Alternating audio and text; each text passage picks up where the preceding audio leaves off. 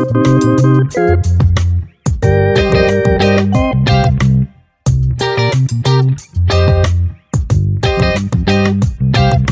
itt az Ügyvéd Podcast. Egy podcast, ahol ügyvédek beszélgetnek ügyvédekkel a hivatásukról. Én Gerő Tamás vagyok, és ma a Perviterről beszélgettünk erre szakosodott ügyvédekkel. Vendégeim Kádár Péter, Boros Dániel és Benkő Ferenc. Röviden bemutatom a vendégeket, utána kezdődik a beszélgetés. Kádár Péter, az eltén diplomázat, majd a 20-as számú ügyvédi munkaközösségben volt jelölt. 89 óta ügyvéd.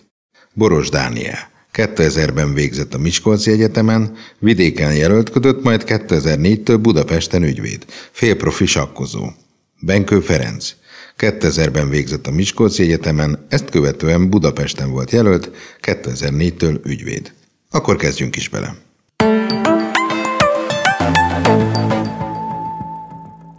Új PP iratmintatár, összesen 388 iratmintával.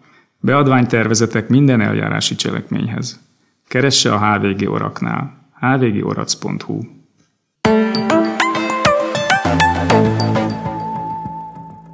Peres eljárások viteléről, azaz jogászjogról lesz szó ebben az adásban, illetve most először egy teljes ügyvédi társulás ül velem szemben a stúdióban, három ügyvéd, akik perviterre szakosodtak. Mi az ügyvédi társulás, és ti miért társultatok? Feri?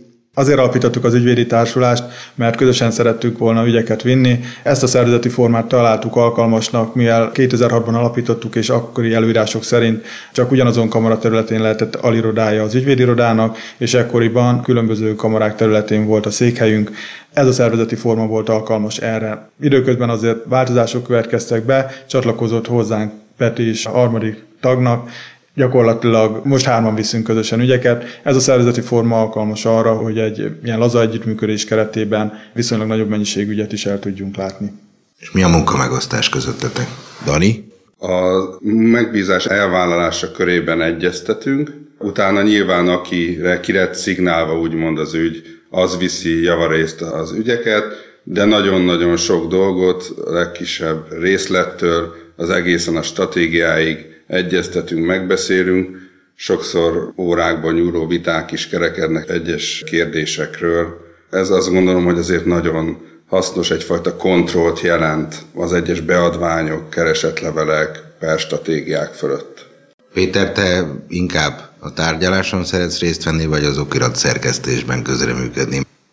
Én a tárgyalásokat szeretem, tehát ez nem is kérdés, mert ott érzem azt, hogy a, az a fajta képesség, ami a kreativitás és a, a gyors gondolkodásnak a következménye vagy eredménye, az ott előjön. A mostani PP erre már kevesebb lehetőséget ad, ugye az írásbeliség az nagyon-nagyon erősen előre került, és a tárgyaláson való szereplés az háttérbe szorult. Dani? Az volt az eredeti felismerés, hogy valójában pereskedni szeretünk mind a hárman. Őszintén, amikor ugye az ember elképzeli, hogy hogyan fog ügyvédkedni, akkor biztos nem azt képzeli el, hogy adásvételi szerződéseket ír egy irodában.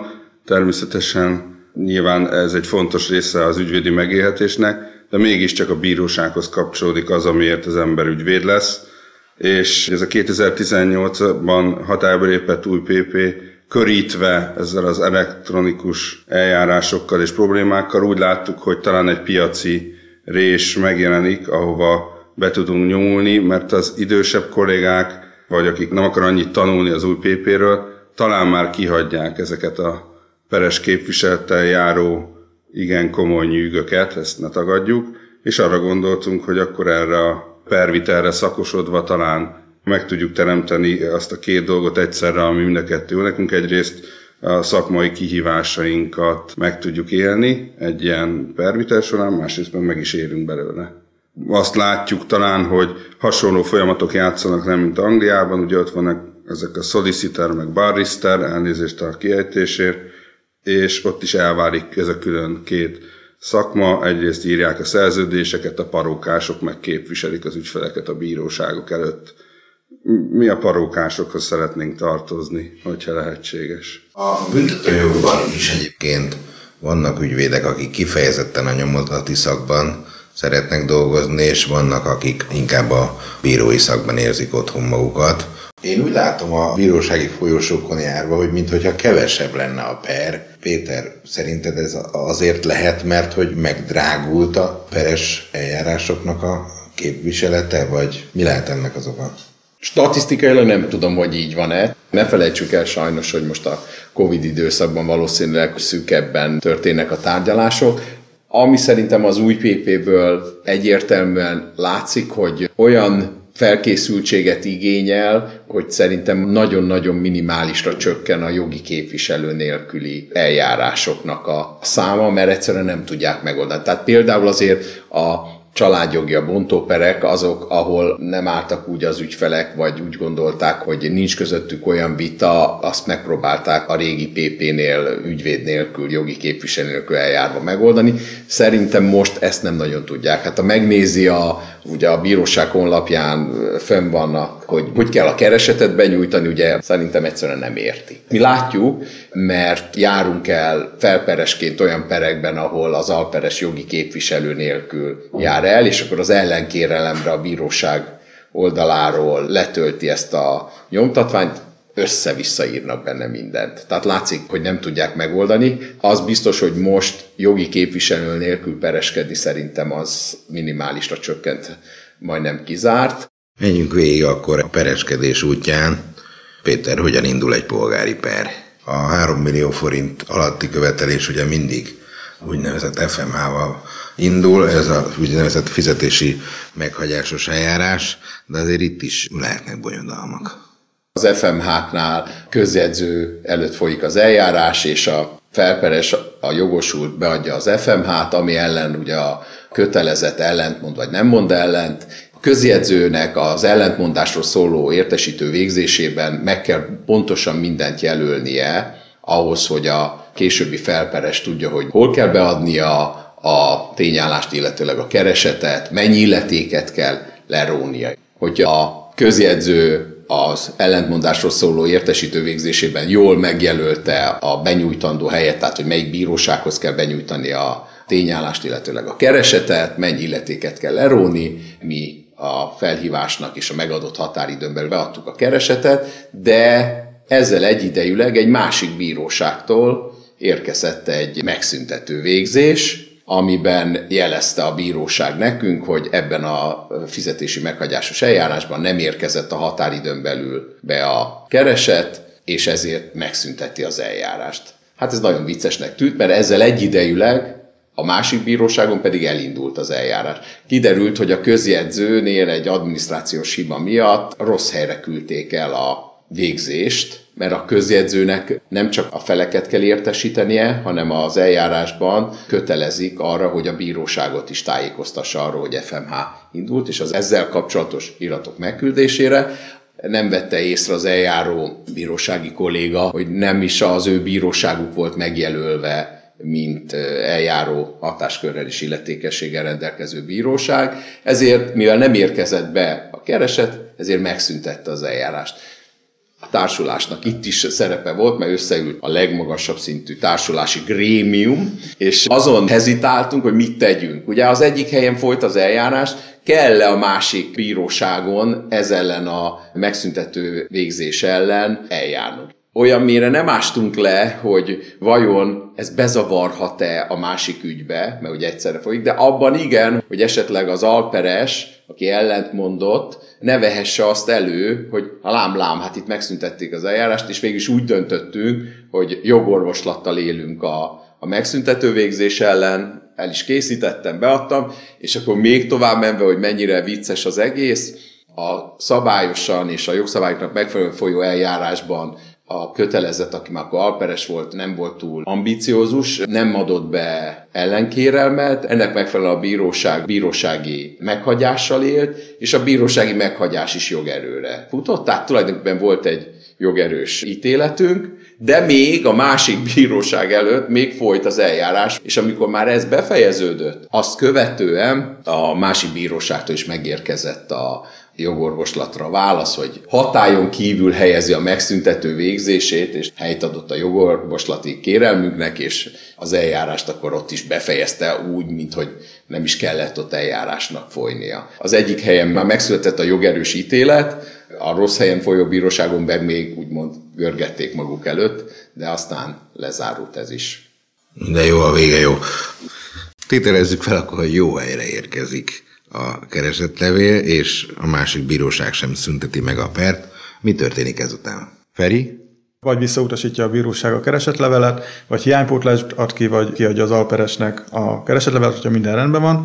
De a visszautasítás szabályai sokat szelidültek az új PP novella hatályba lépése óta. Most már nem az a helyzet, hogy gyakorlatilag minden elírásért visszautasíthatja a bíróság, hanem többé-kevésbé ugyanazon visszautasítási okok vannak, mint a régi PP-ben, ami hiánypótlás nélkül elutasításra adott lehetőséget a bíróságnak. A hiánypótlási felhívást hasonló tartalommal adja ki most is az új PP szerint a bíróság, mint a régiben. Eleget kell tenni az abban megjelölt felhívásnak, ha ennek eleget teszünk, akkor kiadja a keresetlevelet az alperesnek, amennyiben nem teszünk eleget, hát itt is elválhat kétfelé az út, vagy visszautasítja a keresetlevelet, hogyha valami formai jogi hiánypótlások nem teszünk eleget, vagy pedig megszünteti az eljárás, hogyha szerint a tartalma nem megfelelő.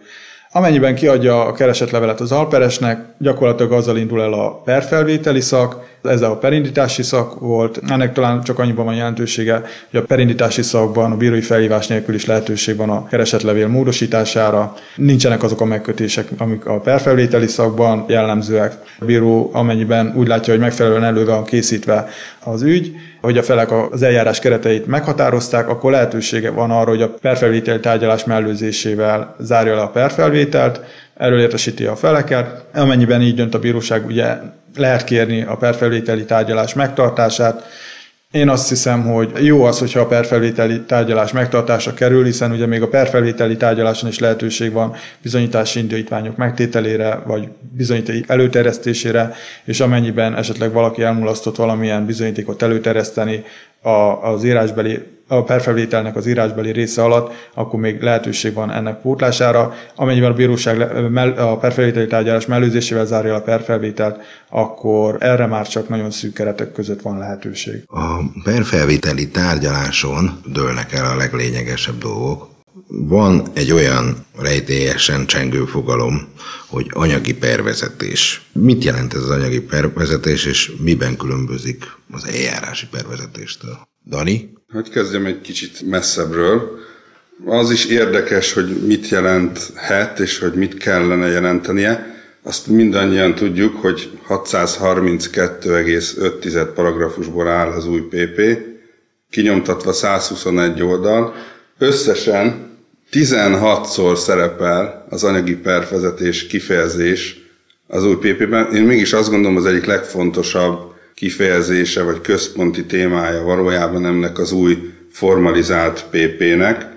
Ez az a pont ugyanis, ahol elvileg a bíróság a jogszabály szövege szerint közrehat abban, hogy a felek a perfelvételi nyilatkozatukat olyan módon adják elő, hogy abból érdemi döntést lehessen hozni, illetve hogyha perfelvétel során hibáztak, akkor azt itt kiavítsák. Ez egy anyagi fajta támogatást, kiavítást, aktív közreműködést jelentene a bíróság részéről.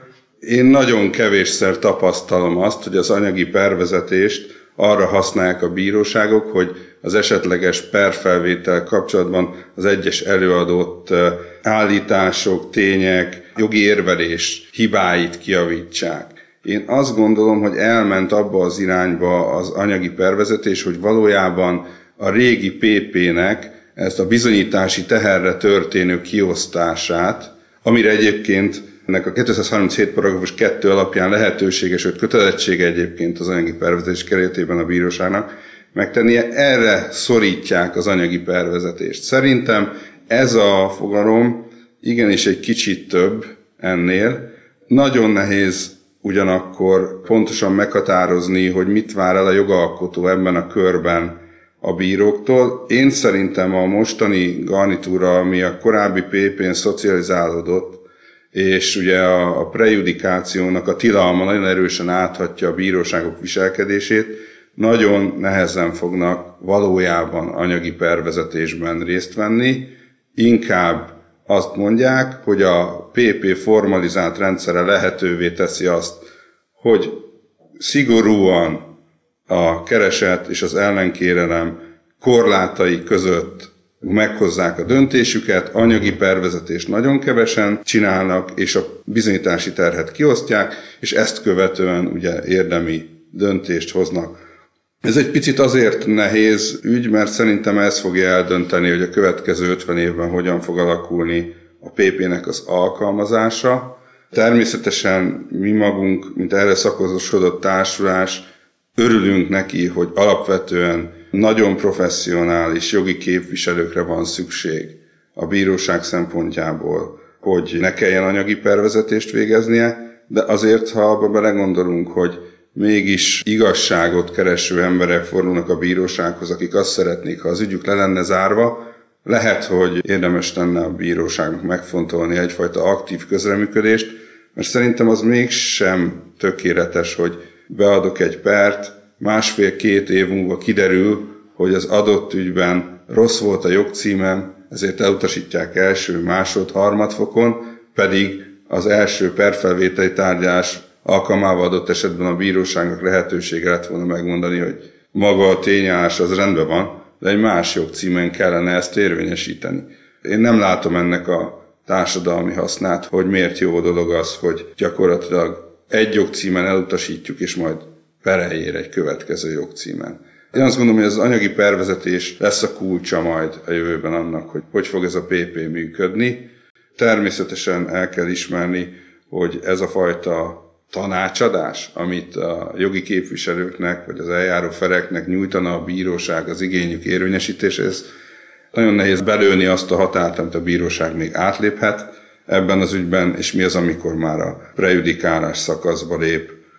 Meglátjuk, szerintem érdemes lenne ezeket az anyagi pervezetésről szóló végzéseket is meg lehetne ismerni, az nagyon sokat adna abban a körben, hogy egy adott típusú ügyre való felkészüléskor milyen típusú anyagi pervezetés volt vagy nem volt az ügyben, hogy pontosan milyen típusú bizonyítékokkal készüljünk.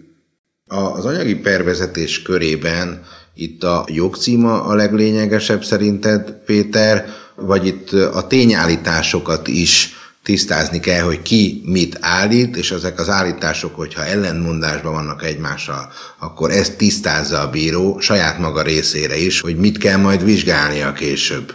Szerinted a, a jogcímről szól ez az anyagi pervezetés, vagy a tényállításokról, vagy arról, hogy itt kikristályosodjon a bíró számára, hogy ki mit akar?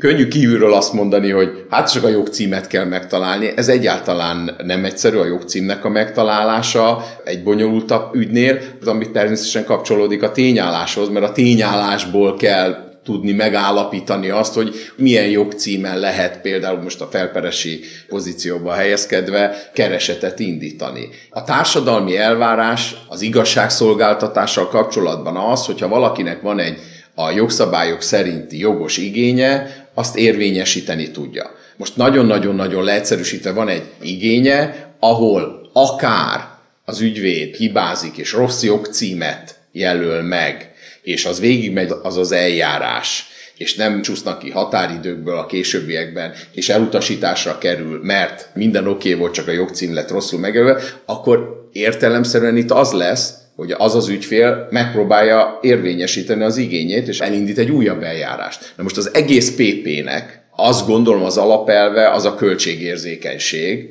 amit én legfőbb szempontnak kiemelve nem tartok helyesnek, megmondom őszintén, mert azt gondolom, hogy ennél sokkal fontosabb szempontokat kellett volna érvényesíteni az új PP-be. Ez itt például csorbát szenved, mert akkor egy újabb eljárás lesz újabb költségekkel. A nehézség az ott van, hogy bejön hozzánk az ügyfél, és természetesen elmondja a saját verzióját. Ekkor a szakmai tapasztalata már az nem kérdés, hogy ez még egyáltalán biztos, hogy ez a tényállás amit a mi ügyfelünk elmondott a saját szemüvegén keresztül. Itt hangsúlyozom, hogy nem arról van szó, hogy ő nem mond igazat, hanem arról van szó, hogy nem biztos, hogy bizonyos dolgokra jól emlékszik, vagy jól látta, úgy történtek a dolgok. Ebből van a probléma, amíg nem tudjuk a tényleges tényállást, addig elég nehéz meghatározni, mert abból kell következtetni a jogcímre. Tehát magyarul arra a kérdésedre, hogy melyik fontosabb, mind a kettő fontos.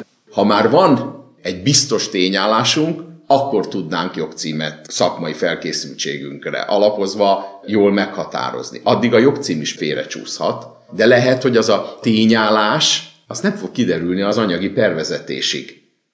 A bizonyítás az később van. Nagyon érdekes kérdés az, hogy lesz egy felperesi előadás, egy alperesi előadás, de még mindig nem tudjuk, hogy ebből mi a tényállás. Az alperes felperes személyes meghallgatása, ez is egy kérdés, hogy jobb a perfelvételi tárgyaláson, vagy inkább a bizonyítási eljárásban célszerű.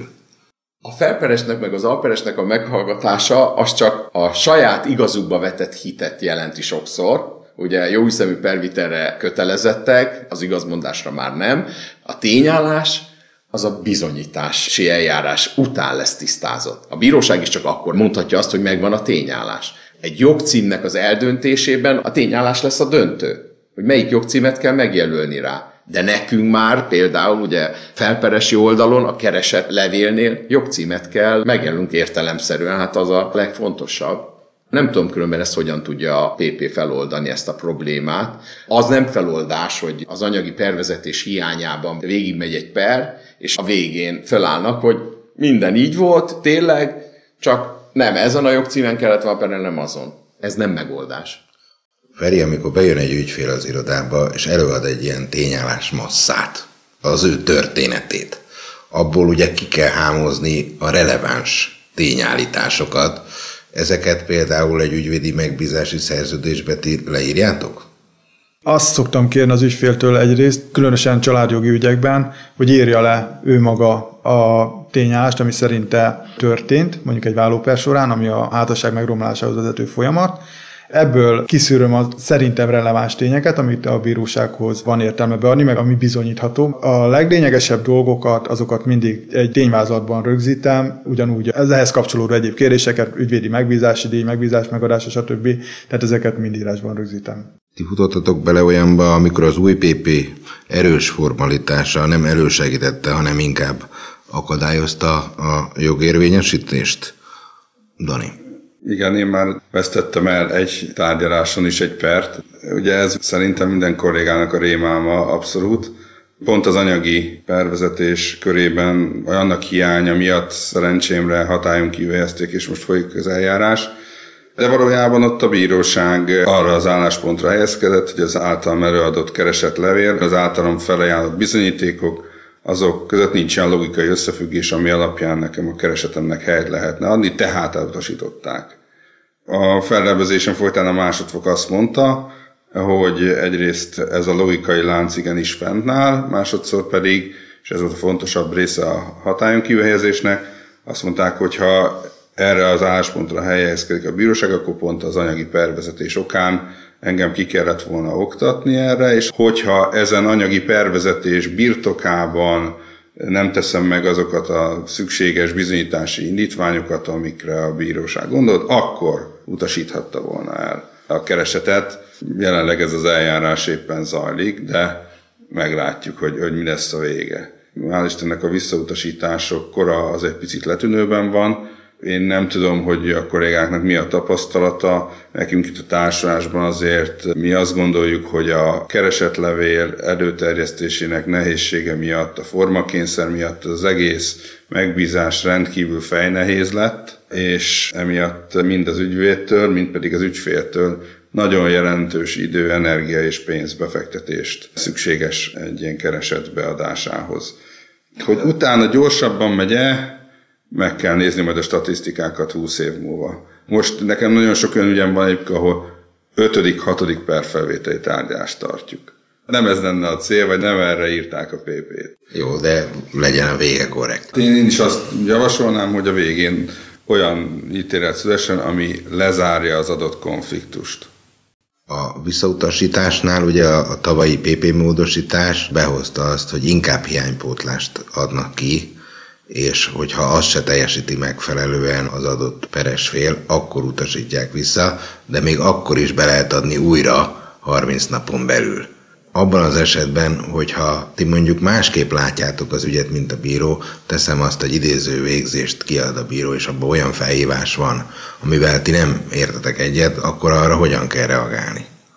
Most volt egy, egy, egy ilyen esetünk, ahol a felhívásban megállapítottuk, hogy egyszerűen egy adminisztrációs hiba történt, Egy előző idéző végzést vett elő a, az adminisztrátor, aki kiküldte a, a végzést, idéző végzés volt, és a toldatban olyan felhívás volt, aminek ahhoz az ügyhöz nem volt egyszerűen köze. És végül is ez úgy oldódott meg, azt hiszem, a Dani járt el ezen a tárgyáson, hogy a bíróság úgy csinált, mintha nem történt volna semmi. Szerintem, amivel küzdenek a kollégák is, mi is küzdünk, most már tudjuk, hogy nagyon kell figyelni, minden formalizált, formalizált az idéző végzés is. És az idéző végzésnek az alján, de ez még a jobbik eset, a felhívásait közli a bíró. Úgy néz ki az idéző végzés, idéző végzés, utána akkor toldat, mit kell magával hozni a tárgyalásra, és utána a PP-ből Ctrl-C, Ctrl-V-vel be vannak idézve a különböző oda vonatkozók, minden. Igen ám, biztos véletlenül, nem szándékosan, sikerül a PP-ben odaidézett jogszabályokra oda berakni a toldatot.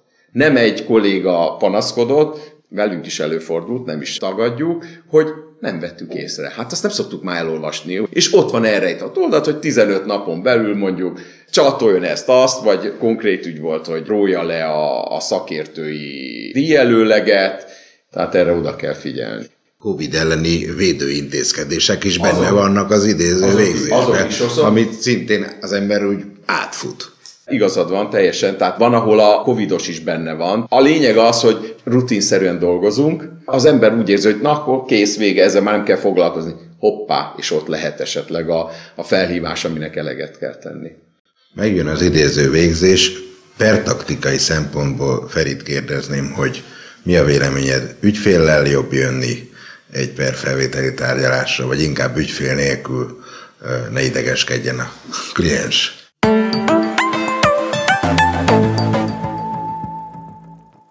Polgári nemperes iratmintatár. Összesen 332 iratmintával.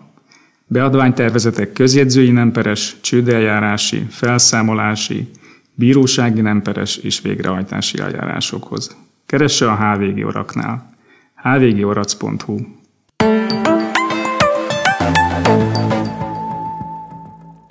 Megjön az idéző végzés. Pertaktikai szempontból Ferit kérdezném, hogy mi a véleményed? Ügyféllel jobb jönni egy per felvételi tárgyalásra, vagy inkább ügyfél nélkül ne idegeskedjen a kliens? Én inkább ügyféllel szeretek menni a perfelvételi tárgyalásra, ugyanis jobb az szerintem, hogyha az ügyfél látja, hogy mi folyik ott a tárgyalóban. Meg végülis az ő ügyéről van szó, tehát legyen akkor ott ő is, és közvetlenebbül meg tudjuk utána beszélni azt, hogy mi történt. Bíró miért ezt kérdezte, miért azt kérdezte, miért hívott fel erre minket, a másik féllel miért így beszélt. Tehát ezeket meg tudjuk akkor beszélni, és ő is tudja, hogy miről van szó. Tehát én jobban örülök, hogy jön az ügyfél. És egy beugratós kérdés volt, mert ugye a PP 189 hat bekezdés szerint a perfelvételi tárgyaláson tudni kell minden egyes tényre és bizonyítási kérdésre is nyilatkozatot tenni. Na most, ha nincs ott az ügyfél, lehet, hogy bajba kerülünk. Kétségtelenül benne van a PP-ben, hogy ott a perfelvételi tárgyáson nyilatkoznod kell tudni a tényállás, meg a bizonyítékok körében. Igen, előfordul, hogy ebben a bíróságok mégis lazábban járnak el, de azért mégsem jó egy olyan szabályt ott hagyni, amit gyakorlatilag nem lehet betartani. Ez ilyen típusú formakényszer nem jó, szerintem. Péter? Az a bizonyos felperesi oldalon lévő tényállításokkal kapcsolatban, az az alperesi érdemi ellenkérelemnek az ismeretében jut el a bíróhoz is, hogy feltegye ezt a kérdést, nem mindig elég a határidő. Ha a tárgyaláson ismeri meg az ember az érdemi ellenkérelmet, és nagyon sokszor nem sikerül kiküldeni előtte, vagy nincs elég határidő, vagy egy-két nappal előbb érkezik meg, az a bizonyos érdemi ellenkérem, akkor már a perfelvételi tárgyalásról egyszerűen nincs rá elég idő, hogy a felperes felkészüljön. Az alpereseknek meg a leges-leges legnagyobb problémájuk az érdemi ellenkérelem megtételére adott határidő. A per típusától függően 15 nap, 30 nap vagy 45 nap. A 15 meg a 30 nap az, az nem egy kezelhető határidő az alperesnek, és joggal mondja azt, hogy amire a felperesnek volt egy-két év ideje is akár, hogy felkészüljön a perre, neki marad 15 nap, hogy előadja az érdemi védekezését arra a keresetre, ami mondjuk készült akár egy-két hónapig. És ráadásul nagyon szigorú is a PP, mert a 45 napnál több hosszabbítási kérelmet emlékeim szerint nem is enged meg. Határidő hosszabbítás iránti kérelmet lehet beadni, ezzel sajnos többször is élnünk kell, ezt a bíróságok akceptálják is, de a 45 napnál több akkor sem fér bele. Megkap egy alperes egy keresetlevelet, és kap egy 15 napos határidőt, és akkor ő még sehol nem áll, elindul, meg kell keresni azt az ügyvédet, aki azon a területen felkészült, meg kell egyeznie vele, annak az ügyvédnek rá kell érnie, és aztán utána annak az ügyvédnek még meg kell szerkesztenie az ellenkérelmet. Érthető, mert hogy ne húzódjon a per, de szerintem a, a perindításnál az alperes számára ez a határidő, ez nagyon-nagyon-nagyon szűknek tűnik. De azt se felejtsük el, hogy az alperesnek gyakorlatilag az ellenkérelmében kell a kifogásait is előterjeszteni. Jó, beszámítási kifogást később is megteheti az eljárás során, hogyha meg tudja jól indokolni, hogy miért akkor terjeszti elő, de például egy elővülési kifogást is csak az ellenkérelemben tud megtenni. Ennek viszont már ott is lehet jelentősége, hogy mondjuk egy magánszemély alperes esetén, akivel szemben mondjuk egy közüzem szerződésből érvényesítenek igényt, ugye rövidebbek az elévülési idők, és mondjuk az alperes nem tudja, hogy itt már a felperes követelése elévült, nem terjeszi elő az elévülési kifogását, később von be mondjuk ügyvédet az eljárásba, akkor már ezt az elévülési kifogást nem lehet előterjeszteni. Ugye meglehetősen szűk az a lehetőség, amikor mondjuk az ellenkérelem módosításának helye van az új PP szerint, tehát ez a nagyon erős formalizmus az alpereseket álláspontot szerint sokkal rosszabb helyzetbe hozza, mint a felperest, Azért, mert az alperesnek gyakorlatilag már magánszemélyként is egy teljes perjogi tudással kell rendelkezni ahhoz, hogy mit tehet a perben, és mit nem tehet. Tehát ha valaki kap egy keresetet, egy magánszemély, mindenképp azt tanácsoljuk, hogy forduljon ügyvédhez. Az új PP és a régi PP közötti különbséget még egy kicsit bogozgassuk. Ti hogy látjátok, mennyire felhasználóbarát a polgári perrendtartási törvény? Egyáltalán mi a PP szemlélete, ha van ilyen? Szerintem a PP szemlélete az alapvetően ez a szuperformalizált dolog. Ha azt mondhatjuk, hogy korábban nagyon rossz volt, akkor most már csak rossz ebből a szempontból. Tehát szerintem léptünk egyet előre. Beszéltünk már az időtartamról, hogy a perfelvételi tárgyalás elhúzódhat, de a bizonyítási eljárás az talán lecsökken ezáltal. Jobban becsülhető az eljárások krimináltele most, mint a régi PP alatt? Nagyon nehéz erre válaszolni. Nyilván mi a saját praxisunkat tudjuk elmondani. Én egy némi rövidülést érzek, de azt gondolom, hogy ezt majd az idő fogja eldönteni. A koncepciójában természetesen arra az új PP-nek az a koncepciója, hogy mindent adjál elő a keresetlevélben, mindent adjál elő az ellenkérelemben, tartunk egy rövid perfelvételi tárgyalást, utána bizonyítunk, és vége minél előbb. Az éretettől igen távol van ettől a koncepciótól szerintem, és ennek az oka, hogy ötödik, hatodik perfelvételi tárgyalásokat tűzik ki a, a bíróságok. Nem tudom összességében, hogy mi lesz a végeredmény, én azt gondolom, hogy a régi PP-ben is lehetett volna azokat a szankciókat alkalmazni, amik a, azokat a gonosz alperesi kollégákat szankcionálták volna, akik a per elhúzására törekedtek, mint mindannyian alperesi pozícióból. Ehelyett kaptunk egy új PP-t, meglátjuk, hogy mi lesz az eredmény. Beszéljünk a következő témában arról, ami a legtöbb vitát kiváltja az ügyvédek körében, ez a perköltség megítélése, ennek a szabályozása az új PP-ben, illetve a perköltség megítélésének a gyakorlata. Péter, hogyan változott most? Hogy dicsérjük is a, az új PP alapján kialakuló gyakorlatot a perköltségre, nekünk az a tapasztalatunk, és azt tanácsoljuk a kedves kollégáknak, hogy ne legyenek restek, és nyújtsák be a megbízási szerződésnek a ügyvédi munkadíjra vonatkozó részét, tehát mi kivonatokat szoktunk természetesen csak csatolni, mert az a tapasztalatunk, hogy a bíróságok lehet, hogy pont azért, mert látják az új PP alapján elvégzett munkát, az sem tagadható, hogy ha sikerül a PP szerint eljárnunk, akkor mi nagyon-nagyon nagy segítséget nyújtunk a bíróság munkájába. Tehát ha, ha sikerül jól megtalálni a jogcímet, a tényállást, akkor mi úgy készítjük elő a bíróság számára azt az eljárást, hogy ő sokkal könnyebben hoz döntést, és nekünk az a tapasztalatunk, hogy a csatolt munkadíj megállapodás kivonatunk alapján megítélik ezeket a munkadíjakat, még akkor is, hogyha ezekre a munkadíjakra, ezek ugye az elvégzett munkához konveniálnak, és nem pedig esetleg a pertárgy értékéhez, hogyha ezt a pertárgy értéke nem tenné megalapozottá. Azt javasoljuk a kollégáknak, hogy az IM rendeletnek ne a, az általános értéke alapján menjenek, tehát ne a pertárgy értéke alapján határozzák meg a, a munkadíjat, hanem a becsatolt munkadíj megállapodás alapján. Feri, a megbízási szerződés kivonatnak mit kell tartalmazni a megbízási szerződésből, amit becsatolunk? Tehát amit becsatolunk a bíróságra, hát két dolog lényeges benne, hogyha nincs külön meghatalmazás, akkor az, hogy a pervitelére szól a meghatalmazás, másrészt az ügyvédi díjat kell benne rögzíteni, álláspontom szerint. Még Péterhez csatlakozva az ügyvédi díj megállapításával kapcsolatban Pont a múlt héten jártam úgy, hogy megnyertem a pert, a bíróság maradéktal megítélte a kereseti kérelmet, viszont perköltséget egyáltalán nem ítélt meg, ügyvédi díjat. Én beleírtam a keresetlevélbe, hogy ügyvédi díjat igényelek, a melléket megállapodás szerint egy megbízási szerződés kivonatot csatoltam, de a bíróság álláspontja az volt, hogy ez nem felszámítás, gyakorlatilag úgy tekintette, hogy én nem igényeltem perköltséget, ezért a jövőben a magam részéről azt a gyakorlatot fogom követni, hogy már a keresetlevélbe is bele fogom összegszerűen írni, hogy mennyi megbízási díjat igényelek. Jó, most ebben az esetben az ügyfél boldog volt, mert megnyertem az ügyet neki, viszont engem bosszantott az, hogy ügyvédi díjat viszont nem ítélt meg a bíróság.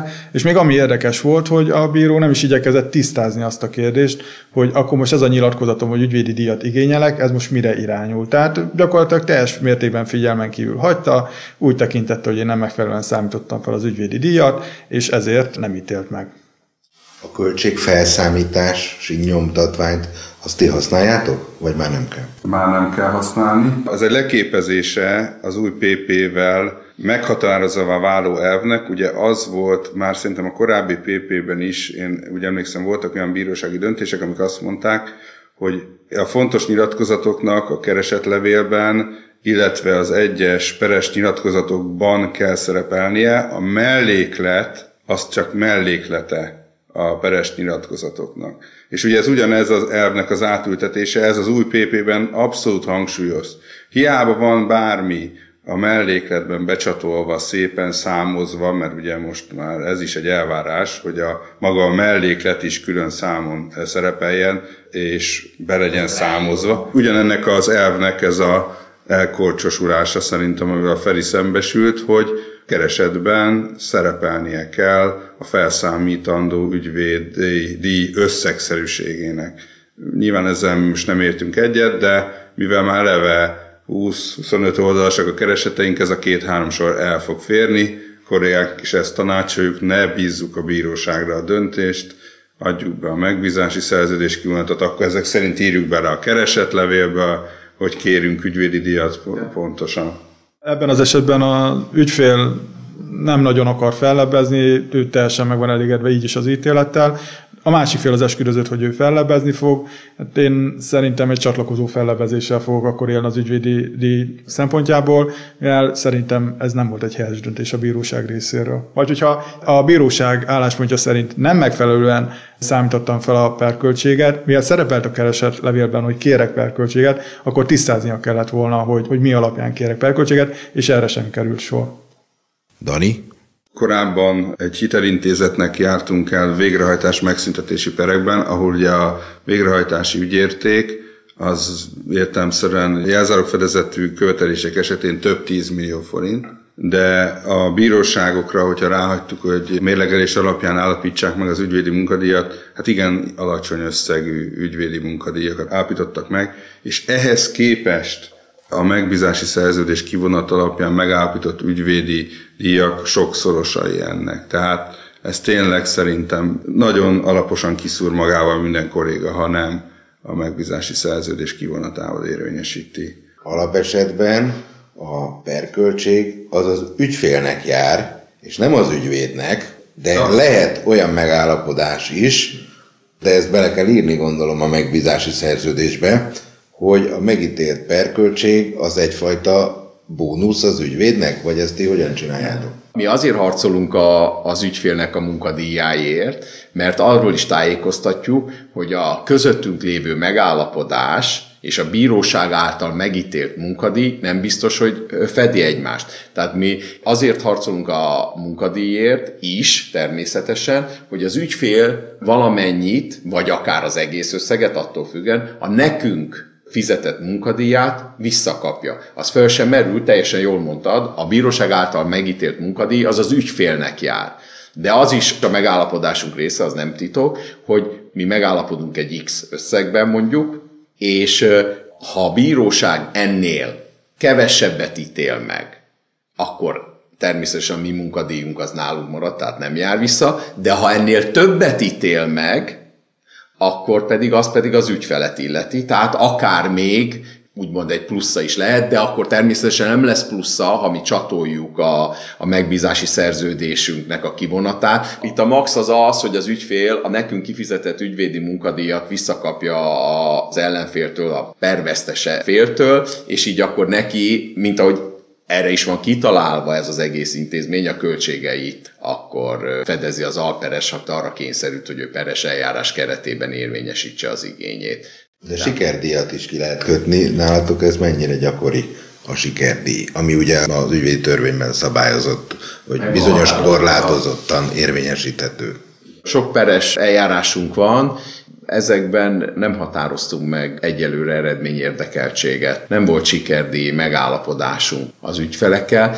Egy picit ez az egész, ez az új PP abba az irányba viszi el, hogy jobban kell alkalmazkodni a, az elvégzett munkához. A mostani PP-nél szerintem olyan mennyiségű munkát kell belefektetni magába az eljárásba is, hogy és azt kérjük ugye az ügyfelektől, hogy ezt fizessék meg nekünk ezt az elvégzett munkát, hogy erre már, már nem fér mellé még egy sikerdíj is. Ugye azt mindig rögzítenünk kell az ügyfélel, hogy mi bennünket gondossági, nem eredménykötelem, hanem gondossági kötelem terhel, tehát az az ügyvéd szerintem nem jár el korrekten, aki azt ígéri az ügyfélnek, hogy biztosan megnyeri azt a bizonyos pert, azt természetesen vállaljuk, hogy a szakmai felkészültségünk legjavát nyújtjuk, és lelkismeretesen járunk el. Záró körkérdésem következik. Ha ti írhatnátok az eljárási szabályokat, akkor mit változtatnátok meg, akár már tegnaptól? Feri? A, ugye az új PP egyik fontos szempontja az, hogy az úgynevezett meglepetés ítéleteket megakadályozza. Szerintem ez nem sikerült tökéletesen. Én már találkoztam meglepetés ítélettel a saját praxisomban is. Ilyen formalizált eljárás, mert ahol ugye a kérelmez kötöttség, anyagi pervezetés van. Én azt hiszem, hogy ez legjobban úgy lehetne megakadályozni, hogyha tényleg nagyobb teret adnánk a bírónak arra, hogy az ügyel kapcsolatos saját koncepcióját közölhesse a felekkel mert ez a meglepetés ítélet, amire hivatkozok, ez sajnos ez, ez velem történt meg. Beadtuk a kereseti kérelmet egy megbízási szerződéssel kapcsolatban egy költségtérítés visszatérítésére. A másik fél is ebben a körben védekezett, tehát ő is azt állította, hogy költségtérítésben állapodtunk meg. A bíró elutasította a keresetet arra hivatkozásra, hogy ez nem költségtérítés volt, hanem megbízási díj. Na most az, hogy ez egy megbízási díj lett volna, egyikünk sem hivatkozott rá, tehát sem a felperes, sem az alperes, a szerződésben is költségtérítés szerepelt, de mégis a bíró az anyagi pervezetésben erről nem tájékoztatott minket, hogy ez megbízási szerződés is lehetne, így az ítéletben szembesültünk azzal, hogy ugye a megbízási díjra vonatkozó szabályok szerint az akkor is jár, amikor a tevékenység elvégzésre került, ezért nem jogos a mi visszatérítésre vonatkozó kérelmünk. Tehát ez egy teljesen megdöbbentő volt ez az ítélet. Ugye ez a nagyon erős formalizmus, ami a bírókra is vonatkozik, ellenére mégis sikerült egy ilyen ítéletet hozni, ami szerintem elkerülhető lett volna akkor, hogyha egyrészt az anyagi bevezetés szabályai következetesebbek lennének, illetve a bírónak lehetősége lenne egy olyan tájékoztatást nyújtani, vagy e- ez alapján, a tényállás alapján ezen a jogcímen megbízási díj iránti igény is érvényesíthető lenne, és felhívna feleket arra, hogy ezzel kapcsolatban az álláspontjukat fejtsék ki.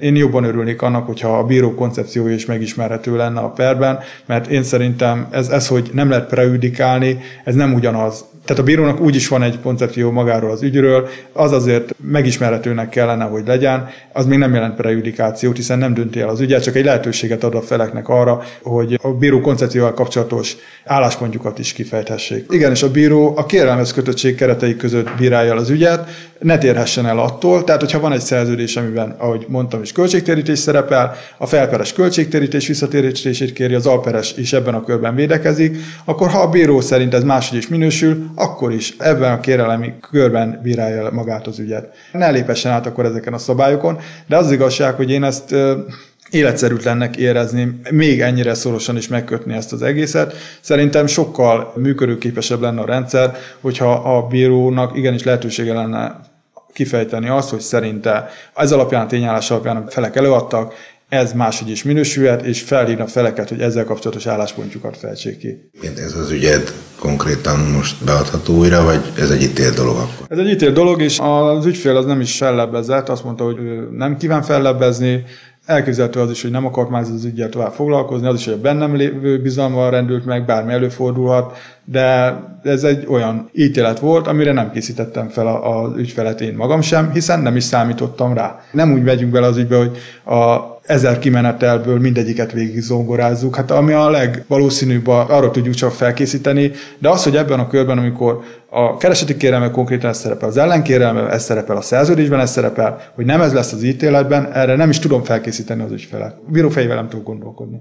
Szerintem minden ügyvéd kolléga nagyon hálás lenne, hogyha ezt a végtelen számú platformot, a végtelen az öt talán, ez e-papír, ANK, fizetési meghagyásos kapcsolatos külön nyomtatványrendszer, ezen kívül van a cégbírósági eljárás, aztán a közigazgatási perek beadására szolgáló felület, ami maga egy kínszenvedés, tehát aki ugye arra készül, hogy közigpert adjon be, az készüljön úgy, hogy az utolsó eredeti nap elkészüljön a keresettel, és az utolsó napján pedig szanakszal és egyéb nyugtatókkal felszerelkezve, külvilágot teljesen kizárva próbálja meg a beadást teljesíteni, mert ez nem egy egyszerű mutatvány. Én nagyon hálás lennék, az IKR nevű rémséges borzalom, hogyha ezeket valahogy lehetne egyszerűsíteni, mert elég lenne nekünk ugye megküzdeni ezzel az új PP-vel és a ránk háruló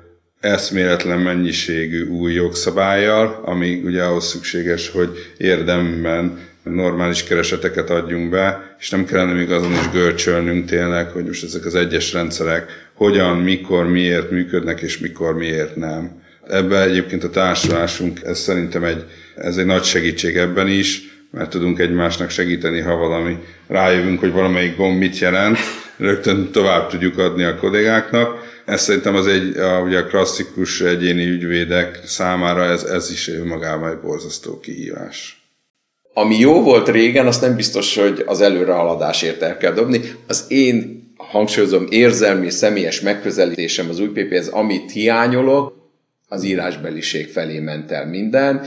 Én még az egyetemen is úgy tanultam, hogy polgári jogból, annélkül, hogy ne szólaljon meg az ember, nem lehet létezni. Tehát már az egyetemen úgy tanították, hogy például hogy a vizsgák például azért fontosak, mert a polgári jogról, ha valaki nem beszél, akkor később képtelen lesz ügyvéd lenni.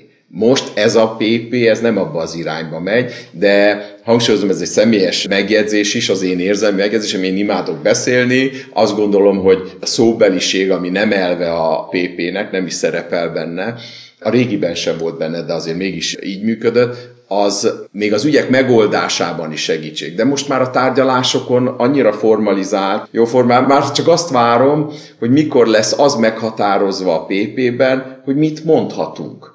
Ugye engedélyre lehet beadványt adni, ha nincs felhívás, akkor hatálytalan a beadványunk, biztos a kollégák nem nagyon nézik, megvonható a szó. Jó, régebben is természetesen a bíróság vezette a tárgyalást, tehát a tisztelt tanács vezette a tárgyalást, de az, hogy benne van a, a PP-ben már az is, hogy megvonható a szó egy jogi képviselőtől, számomra ez egy kicsit olyan, hát idegen főleg az, hogy elveszik a tárgyalásnak az a bája. Tudom, hogy az ügyfelek nem biztos, hogy szívesen mentek, de mi ügyvédek azért szeret, én legalábbis a tárgyalást szerettem, tehát annak a hangulatát, annak a kreativitását, az ott történtek, azok vitték előre az ügyet. Most meg annyira tényleg minden formalizált, hogy ez biztos, hogy a, az új PP-nek egy hátránya az én olvasatomban, hogy hiányzik az a báj, meg a tárgyaláson azért, hogy a kommunikáció, és azért ezek érdemi dolgok, mert visszatérünk oda, amiket most itt korábban itt azért fejtegettünk, hogy nagyon sok minden eldől azon a tárgyaláson. A kommunikációnak nagyon nagy értéke van. Szerintem most a tárgyaláson nagyon-nagyon leszűkül a kommunikáció, illetőleg áttevődik az írásbeli részhez, mindent írjunk le, minden legyen a papíron,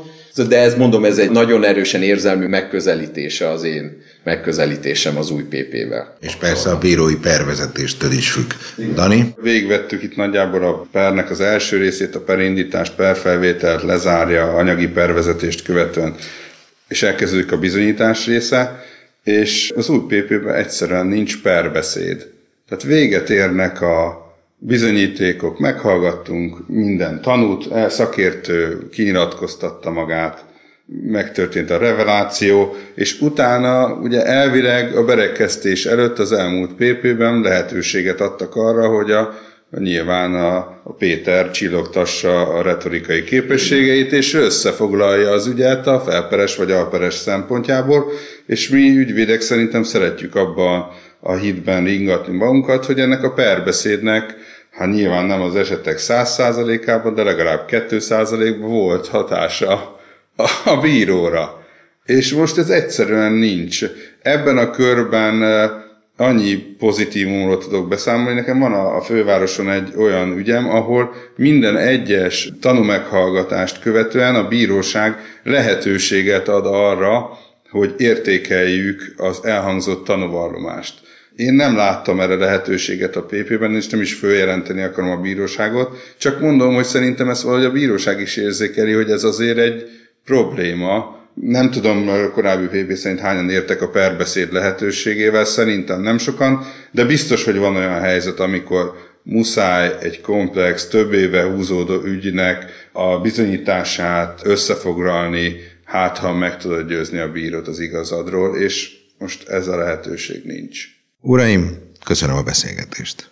thank you